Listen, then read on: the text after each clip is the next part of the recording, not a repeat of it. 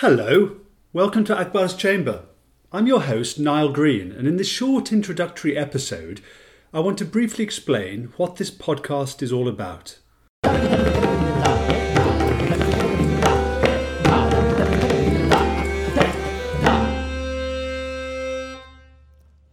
Let me start off with the founding charter. In 1575, the Indian Muslim Emperor Akbar established the Ibadat Khana in his capital at Fatehpur Sikri.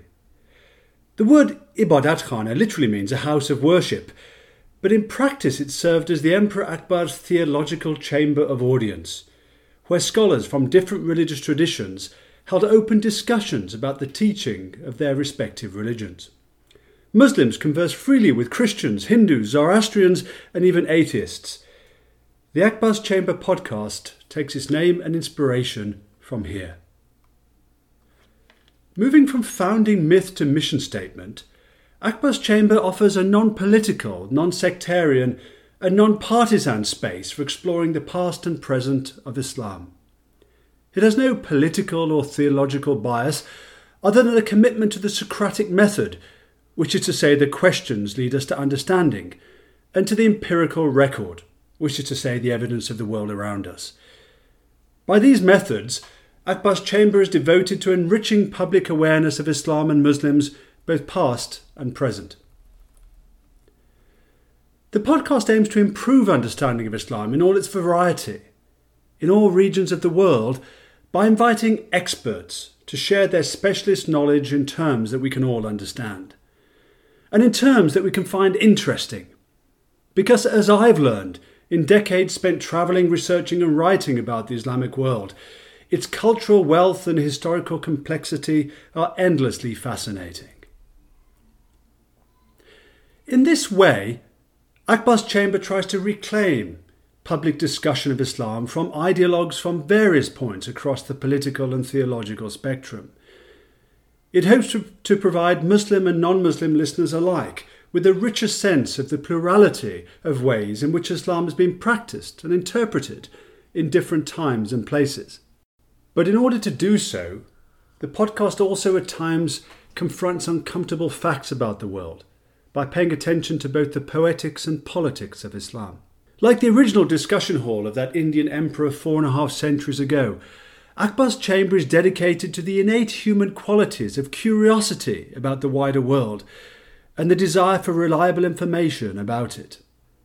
And here the podcast is guided by the principle that only by the sincere and honest description of the world around us can we understand it, and only by informed and open dialogue can we share our insights.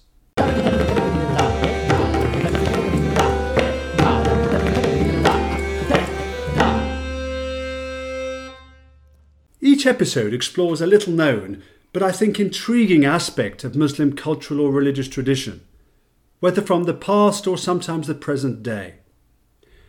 The podcast doesn't have the structure of a formal introduction to Islam that, say, begins with the Quran, then moves through the life of the Prophet and the functions of Sharia. That's because Akbar's Chamber is neither an academic course in Islamic studies nor a program aimed at converting people. Instead, the episodes form a free ranging exploration of the wide worlds of Islam in all its manifestations and multiplicity, from scripture to the arts, from the mystical to the sectarian, from the Middle Eastern to well, just about everywhere. In fact, by taking the chamber of an Indian emperor as its symbolic starting point, Akbar's chamber deliberately pays special attention to the regions beyond the Middle East, where most of the world's Muslims live. As your host for each episode, I should also probably say a few words about myself.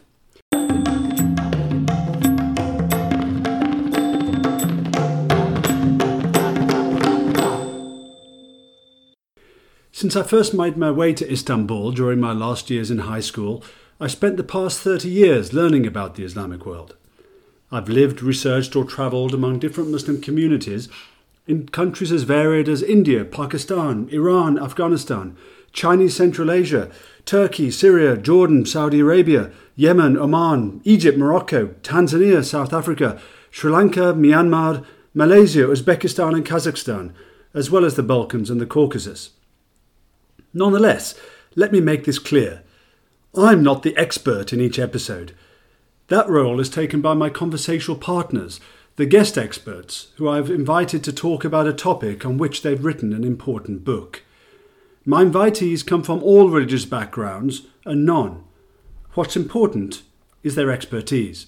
By this point, you might be wondering who's behind the podcast and who's funding it. Effectively, Akbar's Chamber is self financed by me, Nile Green, albeit with seed funding from the American Council of Learned Societies and the Henry Luce Foundation that paid for the recording equipment. But there are a couple of other important people behind the scenes whose help and skills I want to gratefully acknowledge. The first is Nushin Arbabzadah, an Afghan American former news editor for the BBC who is producer for all the episodes. The second is Ram Ishwar Kaudinya, who has very adroitly stepped into the sandals of Tansen, the court musician of the Emperor Akbar, by taking on the role of composer and performer of the Akbar's Chamber theme and incidental music. Finally, you might well be asking who exactly is playing the role of Akbar in this scenario. Well, that, my dear listener, is you the esteemed auditor with whom my guest experts and I humbly seek to share what we've learned about the wide worlds of Islam. Thank you for listening and khush amadid, ahlan wa sahlan. Welcome to Akbar's Chamber.